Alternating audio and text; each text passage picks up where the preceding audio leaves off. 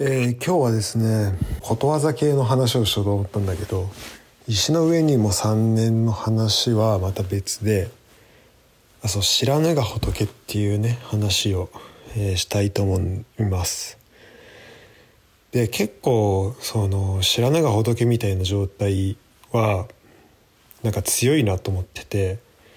ていうのもやっぱ人間の行動をねすごい支配するかなりこう高いレベルで支配するのってこの恐怖心とかそういうものだと思うんだよね。でその怖いものを知らなければ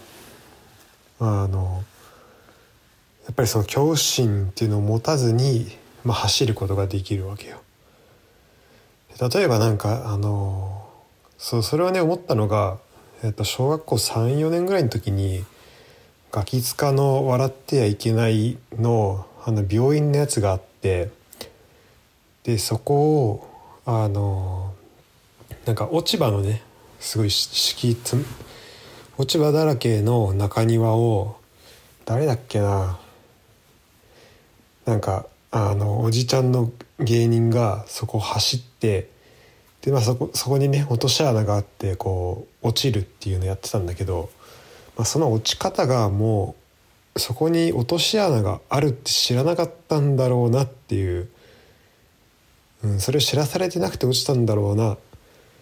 もし知ってたらめちゃめちゃ演技うまいなっていうような落ち方だったんだよね。でやっぱこの知らないからその走りができてで知らないからそれによって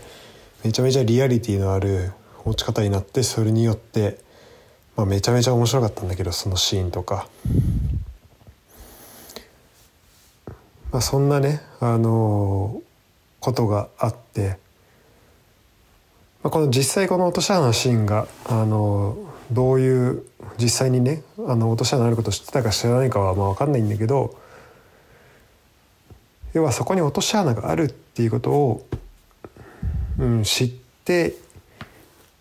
知らない方がいいことっていうのもあるんじゃないかなと思って。でうんとまあこれね落とし穴のその落ちた時の、まあ、どれぐらい痛いかっていうどれぐらいのこのダメージがあるかってことで、まあ、これが例えば死んじゃうような落とし穴の深さだと、うん、それはちゃんと確かめましょうねっていうことなんだけど、うんまあ、多くの場合こうまず落とし穴があるかどうかもわからない。落とし穴がどれぐらいの深さであるかもわからないっていうところであのあったとしてね。で落とし穴を踏んだところで自分がそこに落ちるかもわからない。もしかしたらそ落とし穴じゃなくてなんかどっかにどっかのこうあの地下鉱脈につながっているなんか近道かもしれないみたいな、うん、なんかそんなこともあるしだからこれ一歩踏み出したところでまあ、どうなるか分かんないから、まあ、落とし穴を怖がるっていうことが結構うんまあ損になってしまう。そのそれで走れないっていうことがまああると思うんだよね。でそれが余計なストレスになっちゃったりとかする。っていうことがあると思ってて。まあそこはまあ人によってねこうリスクとあのリターンのこの感覚っていうのも違うと思うから俺はあくまであの自分の中ではそのかなりリスクを、うんまあ、取る方取れるような体制というかあの、まあ、落とし穴をねし、えっと、落とし穴があることを知らないというか、まあ、盲目の状態で走れることの利点としては、まあ、スタートダッシュすごいできる早くいけるってこととその恐怖心とかなく本当だったらやら,、まあ、やらなくてもいいこととかやらない方がいいこといいと思われていることまでできるっていうことが、まあ、利点だと思うんだけど逆にその事前にちょっと調べておけば避けられたことであったりとかあとかなり致命的なところの、えー、穴に、まあ、向かって走ってしまうってことも、まあ、ありえるわけなんだよね。でだからそこでこの、まあ、リスクとリターンどっちを取りますかっていうことなんだけど俺は結構そのフランスにフランス語全く分かんない状態でフランス行ったりとかあとまあ今ドイツもドイツ語分かんない状態で行くってとこを考えるとうんなんか結構自分の中のこうスタイルとしてあまり後先を考えない生き方が、まあ、定着してきたなと自分でも思うんだけど、まあ、それは一方でこうある程度のなんだろうその生活の質だったりとかあとそのまあ結局フランス語フランスも何も分かんないで行ったって言ってもまあ大学のプログラムに行ってるわけだし、うん、なんかそういうところでの安全性が確保されてたとかっていうのもまああるんだけど、うん、まあでもじゃあ同じね大学いた人で、まあ、みんながやってたわけではないし、まあ、別にやまあだからそれは本当人それぞれの選択だと思うから、うんまあ、俺はこの選択をしてで他の人は違うっていうところでその選択そのリスク、えー、リターンをどっちをどれぐらい取るかっていうのに、まあ、どっちの方がいいっていうのもないし、うん、なんかまあそれは本当人それぞれやりたいようにやればいいと思うんだけどあのねそれを、まあ、この知らないが仏だなと思うことが、まあ、最近あってっていう話をねちょっと今したいんだけどうんとまあちょっと遡ることを半年1年ぐらい前かなもうえっとねそう9月末になるとえっと僕は今ドイツに来て1年を迎えることになるんだけどなんか思ったほど貯金できてないなとかいろいろ思うことはあるんですが、えっと、着いてすぐの頃にあのなんか日本からねいろいろ荷物を送ってもらってて。でそれがもう住所も分かってたからもうそこに届くのかなと思ってたらなんか手紙が来ててなんかここの場所に取りに来てくださいみたいなで住所が書いてあってで俺その時ドイツ語何も読めなかったしもう手紙とかもう全然読む気にもならないならなかったから結構ね最初の頃って疲れるんだよねそのなんか銀行をやったり電話開設したりとか携帯電話契約したりとかそれでいろんな書類がドイツ語で出てきてもう全く読めないし。うん。で正直そのなんかここに取りに来てくださいみたいな手紙もあのもう捨てなあ読まないでね。こうファイルの奥に入れそうになったんだけどなんかこの手紙は普段の手紙と違うぞと思ってこれもしでこの日本から来た荷物がで、まあ、かなり貴重だからいろんなねまあ、それ俺の冬服とかももちろんそうなんだけどあそれそう冬服を全く持たずにこっち来ちゃったから、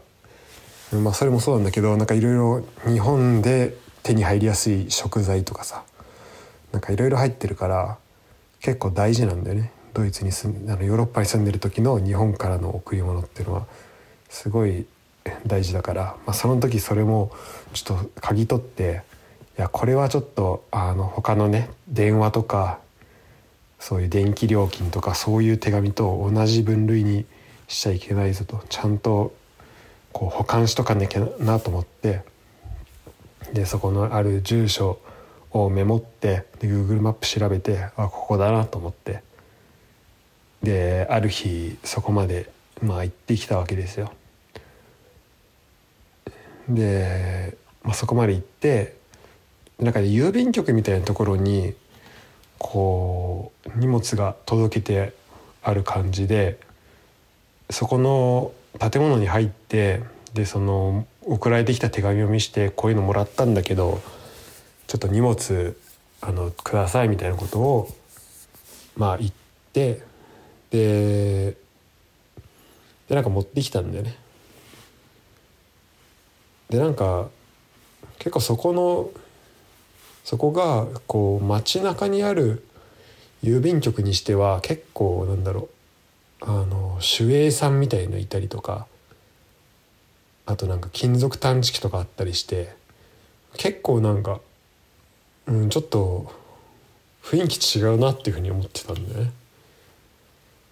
であなんかもらった荷物もちょっとなんか段ボール穴開いてたりとかで中のあのジャケットちょっと破れてたりとかしてて、あ、それあの家帰ってから気づいたんだけどあこれやられてんなと思って、うん、でもまああの日本からの荷物も来たし、まあ、結構自分としてはもうそれで万々歳だったからもうそれで、まあ、結構忘れてたんでね行ったことも。もう1年ぐらい前だし。で、えー、と最近また日本から贈り物が来ましてであのそれがねでまた手紙で届いたんだよね。で1回はそのそ1年前は手紙が来てでその次にまた送ってもらった時もその時は自宅にそのまま来たんだよね荷物が。で3回目もなんか手紙が来てたからいやこれなんか2回目俺はなんかてっきりね毎回その日本からの荷物っていうのはその郵便局みたいな建物に届くと思ってたんだけどなんかどうやらそうじゃないらしいと。でしかもなんかそれも最初その住所に不備があってそこに届けられてるのかなとあの思ったんだけどそういうわけじゃなくて住所はまあそれはそうだよだって手紙はうちに届いてるわけだから送り先は分かっててで住所は分かってるけどそこに取りに行かなきゃいけない理由があったらしくてでまあそれでねあの、まあ、手紙が送られてきて一応ちょっとドイツ語読めるようになってきてはいるんだけどまあそうは言っても分かんないからこの前1年の間にできた友達にこれちょっとどういう意味か読んでくんない？みたいな感じであのドイツ語できる人にねあの頼んで,、うん、で1年前もそれできたんだけど今考えると。ただもうなんかルームメイトにそうルームメイトがいるから見せれたんだけどだからもうルームメイトに見せるまでもないぐらいもうそういう手紙を読んでなかったからそういう意味ではこの1年間でちょっと成長したなと思うけどで見したらなんかその税関に引っかかってて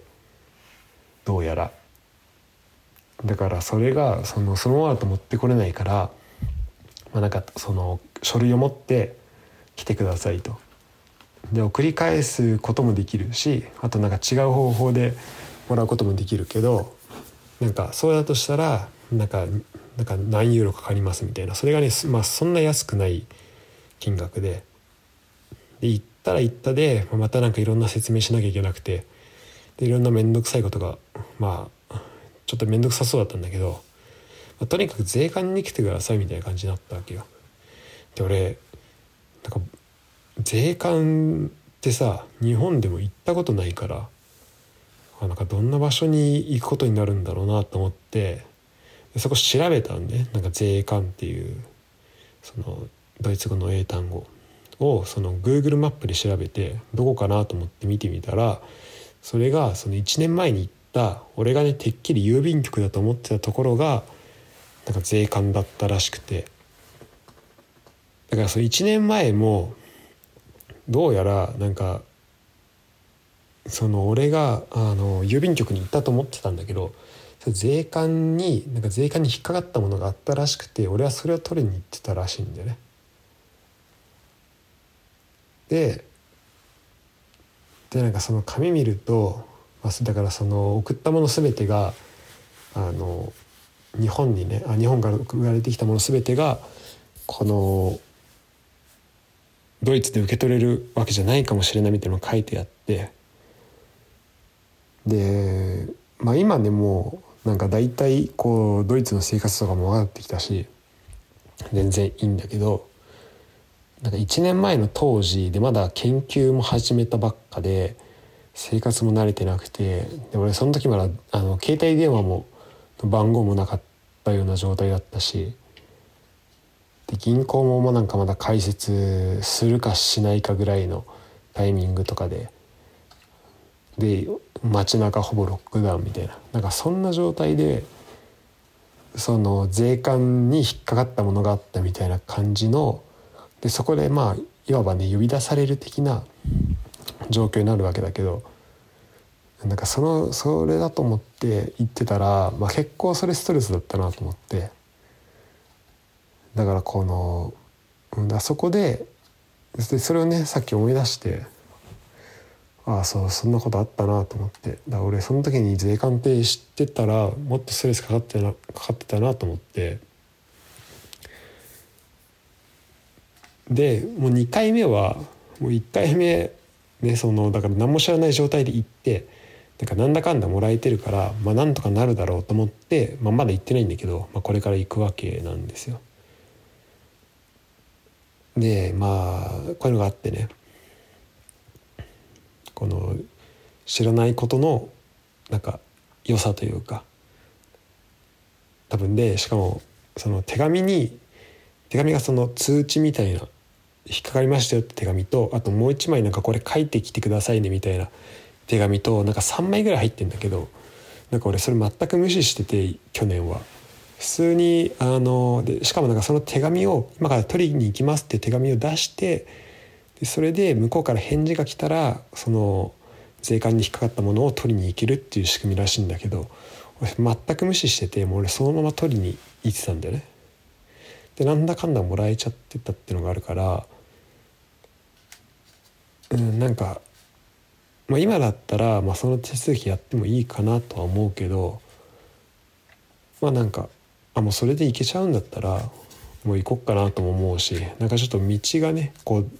いろんな役所的なことってさこう手順があるけどどこは絶対に抑えてなきゃいけないことっていうのがまああると思うんでねでもまあそれもこうなんか見えてなかったか最初の初手であの見えてなかったからこそあもうここ行けるんだなっていうのがそこで発見できたっていう、えー、ことですね。というのが、えー、一つ、えー、今日喋りたかったことです。でちょっと長くなっちゃって本当はこれ5分ぐらいで終わらせるってやったんだけどなんか最初の落とし穴の下りがねちょっといらなかったんかな。でなんかそうだから基本的にこのね目隠しをそうなると俺の中ではそのこの来た手紙とかをやっぱ読むってことをまあしないんだよねあんまり。でそれってだ今回そのね税関の、まあ、特にどうでもいい書類だったからよかったけどそれがもっとなんかちゃんとした書類だった時に結構、まあ、マイナスなことも起きうるなというふうに思っていてでもこれはねどっかの時点で変えなきゃいけないのかなとも思うんだけどまあ、今ではそれはができてそういう状態ですと。でなんか新しいことを始めたいとかそういう状態にある人っていうのはある程度こうブラインドの状態になってあの行くっていうあのその状況にどうやって自分を持っていけるかっていうのもすごい大事かなと思っていて俺は結構、うん、そういう意味だとなんかちょっといろんなことを知りすぎちゃったなとかあの慣れてきちゃったなみたいな時には結構まあ自分からブラインドのあの、まあ、自分がね何も知らないようなところに、えー、行こうというふうにはまあ、思っていて。だでもその環境をどういうふうに作れるかっていうことなんだけどっていうのをちょっとねあのそこのなんかデザインの仕方みたいなのを考えると面白いなと思ってて。で俺が今それで結構なんかこの考えがなんで定着してきたかっていうと、まあ、そもそも結構なんだろう。まあ、このそれちょっと振り返った時にこうなんかちゃんとめちゃめちゃ深くあのうんなんて言うんだろうな。まあ超親しいみたいなそういう関係性をまああまりねあの今までそう作作ろうとしてこなかったっていうのは結構あってあの仲いい人とかたくさんいるしよく会う人とかよく話す人とか、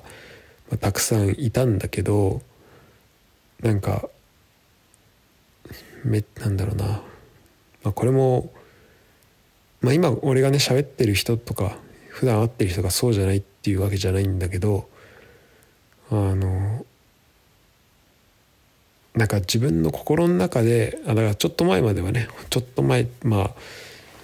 2年3年ぐらい前まではそのなんだろう。自分のうんめちゃめちゃ近いしい人とかを、うん、近しすぎる人かなとかをあまり作りたくないなっていうのがちょっとあって。でやっぱねそれがなんだろうな。なんかそれをやるとうんだから結局だ自分がすごい大事みたいなことになってくると思うんだけどなんか新しいことが新しい場所に行きたいとかっていう時に、まあ、そのさっきの落とし穴で言うとあのそのすごい仲いい人とかねそういう大切な人が増えるってことはもちろんプラスのことの方が多いと思うしあのなんか一緒その2人とか何人とか以上とか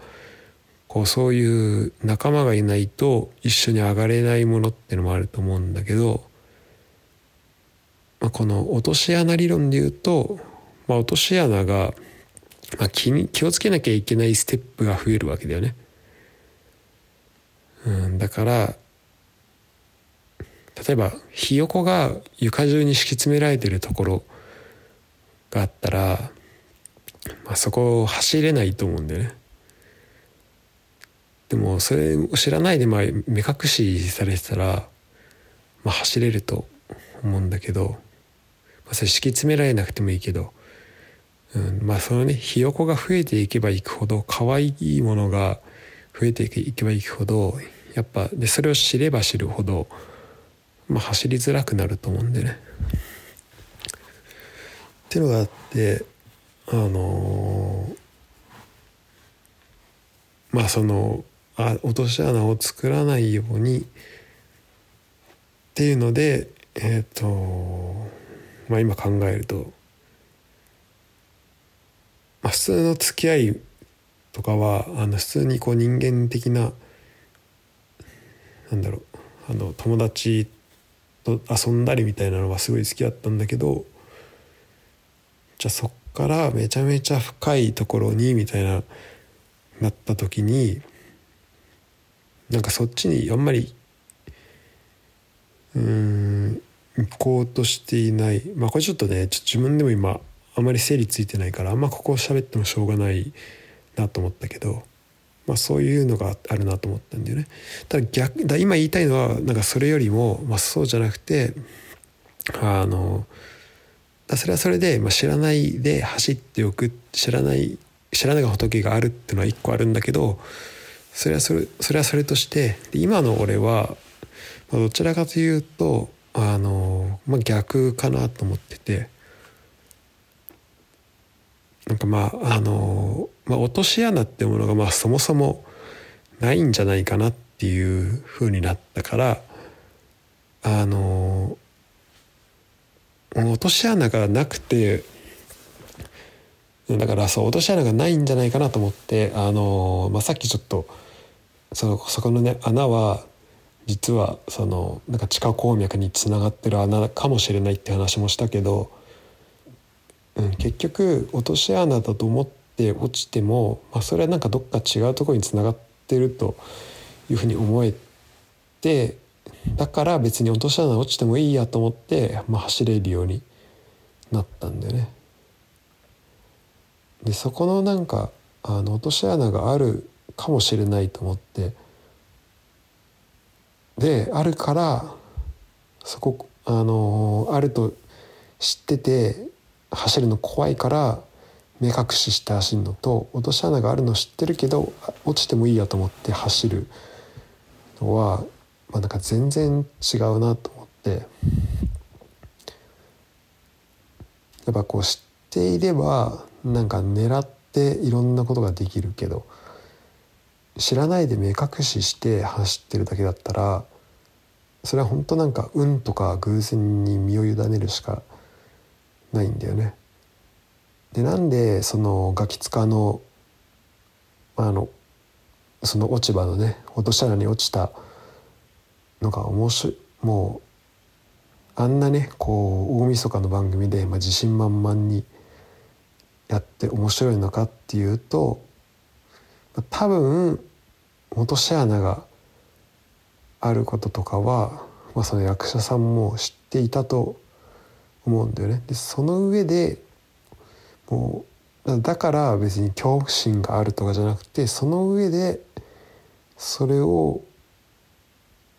それがあった上でこうそれを知ってるからこそ選択肢が増えるというか